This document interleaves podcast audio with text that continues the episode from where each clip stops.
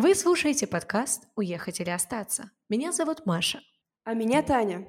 В этом подкасте мы размышляем о насущном вопросе, стоит ли переезжать, через судьбы писателей Серебряного века.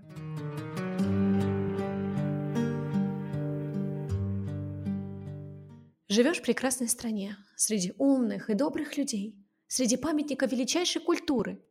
Но все точно понарошку. Точно развертывается фильм кинематографа.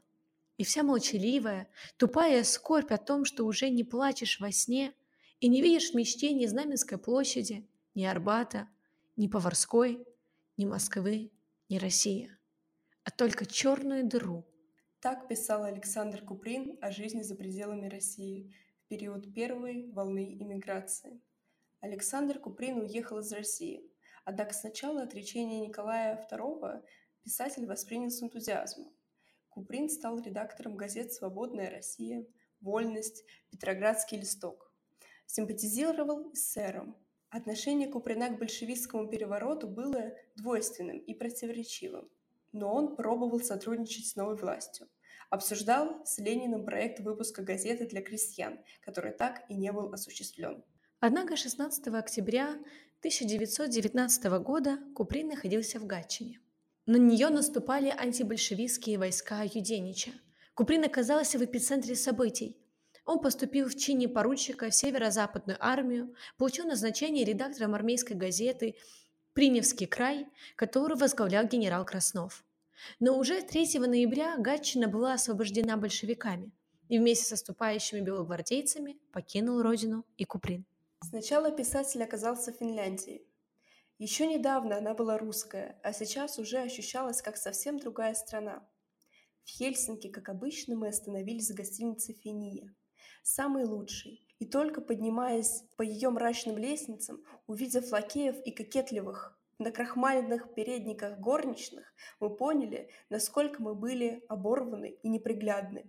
И вообще наши средства нам не позволяли уже жить в этой гостинице писала дочь Куприна Ксения в книге «Куприн мой отец». Средств становилось все меньше, и Куприны снимали сначала частные комнаты, а затем комнаты в пансионах. Во время жизни в Финляндии Куприн печатался в эмигрантской прессе, но вскоре обстоятельства сложились так, что Куприну нужно покидать Финляндию. В письме к Репину он писал «Не моя воля, что сама судьба наполняет ветром паруса нашего корабля и гонит его в Европу. Газета скоро кончится, финский паспорт у меня до 1 июня, а после этого срока будут позволять жить лишь гомеопатическими дозами. Есть три дороги – Берлин, Париж и Прага. Но я, русский малограмотный витязь, плохо разбираю, кручу головой и чешу в затылке. Куприн выбрал Париж – с женой и дочерью он приехал туда 4 июля 1920 года. Нас встретили знакомые, не помню кто именно, и проводили в очень посредственную гостиницу недалеко от больших бульваров. В первый же вечер мы решили всей семьей прогуляться по знаменитым бульварам. Мы решили поужинать в первом приглянувшемся нам ресторане. Подавал сам хозяин, усатый, налитый кровью, немножко под хмельком. Отец взял обыкновение на себя, тщетно подбирая изысканные формулы вежливости, совсем пропавшие из обихода после войны. Хозяин долго не понимал, чего мы хотим. Потом вдруг взбесился, сорвал скатерть со стола и показал нам на дверь. В первый, но не в последний раз я услышала. Грязные иностранцы, убирайтесь к себе домой. Мы с позором вышли из ресторанчика, вспоминала Ксения Куприна. Ностальгия Александра Куприна не проходила, хотя жизнь вошла в привычном течение. Он не хотел жить в городе, и семья переехала в дачу под Парижем, но и это не спасло от тягучей тоски. Как вспоминала его дочь в книге, писатель говорил, что сирень здесь пахнет керосином. Чужие запахи цветов и растений не придавали сил. Вскоре, как замечает Ксения, он даже перестал копаться в грядках. В итоге Куприны вернулись в Париж и на 10 лет остановились в бульваре Монмаронси, неподалеку от Булонского леса. У Куприна была еще одна дочь другого брака. Периодически он писал ей письма. Из них можно понять материальное положение Куприных. «Живется нам, говорю тебе откровенно, скверно. Обитая в двух грязных комнатушках, куда ни утром, ни вечером, ни летом, ни зимой не выглядывает солнце. Ужаснее всего, что живем кредит, то есть постоянно должны в бакалейную, молочную, мясную, булочные лавки. О зиме думаем с содроганием. Повисает новый груз – долги за уголь. К несчастью, положение Куприны все более и более ухудшалось. Когда серьезно заболела Ксения, ее надо было отправить в Швейцарию для лечения, пришлось устроить благотворительный вечер, да еще брать деньги в долг. Затем врачи посоветовали пожить девушке на юге, устроили лотерею, на которой распродали семейные реликвии. Куприны старались выбраться из материального бедствия изо всех сил. В 1926 году они открыли переплетную мастерскую, затем книжный магазин. Но ничего не приносило успех. В 1934 году книжный магазин превратили в библиотеку. Дочь Ксения тоже старалась помочь семье. Она работала манекенщицей, а потом снималась в кино. Однако для семьи денег это не приносило. Все заработанное приходилось тратить на туалет, чтобы хоть как-то удержаться в профессии, без того малоприбыльной. Александр Куприн был внимательным слушателем, и теперь в эмиграции многочисленные рассказы, слышанные когда-то в России от бывалых людей, жевали на страницах его произведений. На концу 20-х, началу 30-х годов запас жизненных впечатлений, вывезенных Куприным из России, в значительной степени иссяк. И в середине 30-х годов Куприн фактически прекращает литературную деятельность. Последним значительным произведением писателя была повесть Жанетта, законченная в 1933 году.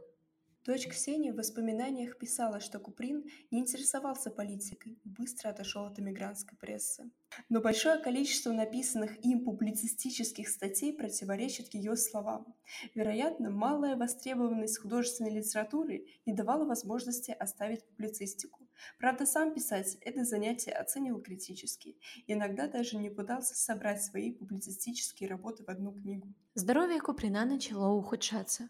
Писатель страдал нарушением мозгового кровообращения. У него слабело зрение. Круг друзей и знакомых стал значительно сужаться. Когда художник Иван Билибин перед отъездом в СССР в 1936 году пригласил к себе Куприных, писатель сообщил ему, что тоже хочет вернуться. Билибин взялся поговорить с советским послом о возвращении Куприна на родину, и писателя пригласили в советское посольство. Возвращение, казавшееся неизбыточной мечтой, стало реальностью.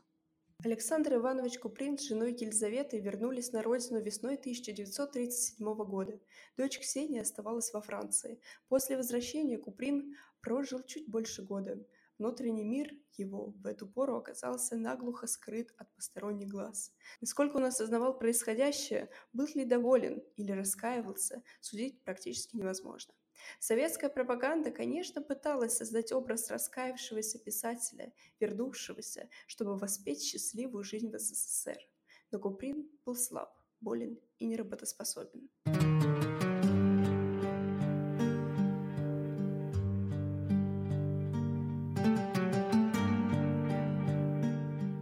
Куприн целых два года оставался в России после начала революции и только в 1919 году вместе с белогвардейцами покинул Россию, покинул Гатчину и уехал в Финляндию.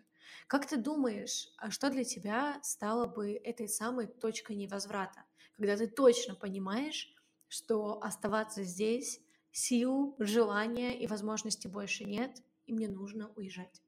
Ну, слушай, на самом деле сложный вопрос.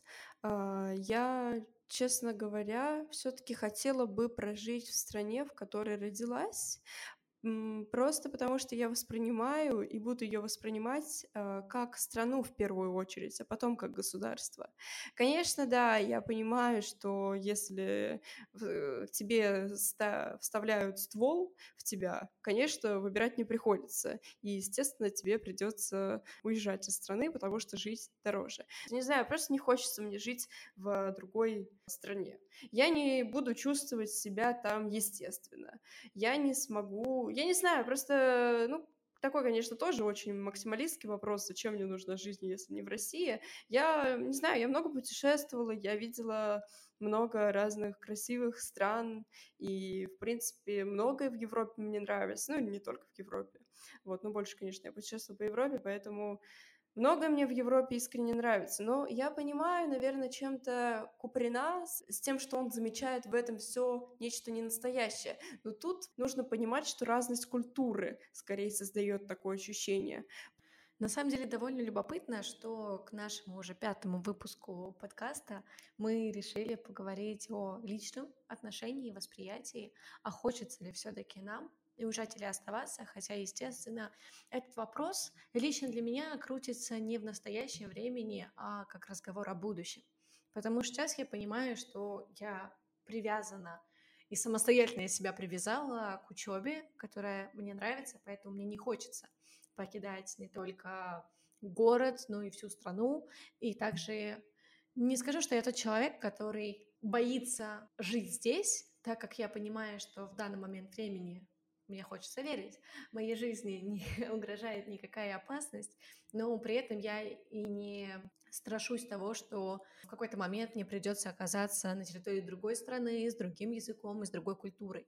Мне не страшно ни в том, ни в ином случае, но просто как будто бы сейчас, когда пошла в России уже пятая, шестая волна иммиграции с начала 20 века, почему-то лично у меня возникает ощущение, хотя, конечно, я могу быть не права, если мы исключим тех людей, которые действительно чувствовали опасность, то есть им действительно их жизни что-то угрожало, и либо они просто сами ощущали так по своему нутру и по ощущению, что им дискомфортно, им неприятно, им непонятно, если мы отодвинем пока этих людей в сторону и поговорим об оставшейся части, мне почему-то кажется, что осталось много тех, кто поддался этому общему веянию и общему течению, когда ты не знаешь, что делать, поэтому тебе нужно просто куда-то сбежать. А потом ты резко сбегаешь и понимаешь, что а сбегал-то зря, и кажется, пора снова возвращаться.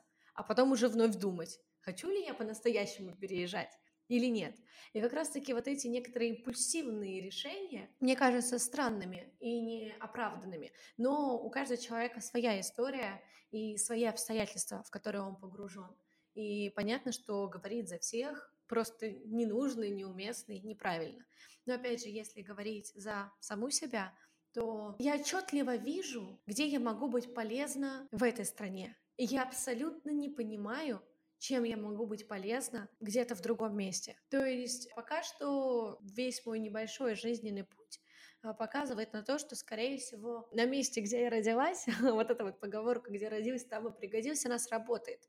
Но, конечно, это не ограничивает, во-первых, в телодвижениях, в перемещениях, и я не причисляю себя к тем людям, которые будут там кидаться грудью и защищать там последний кусок э, своего дома, потому что он чувствует незримую связь с этим, я понимаю, что для меня безопасность важнее и важен личный комфорт. Пока он есть, я готова оставаться здесь и пытаться внести что-то хорошее и полезное в жизнь.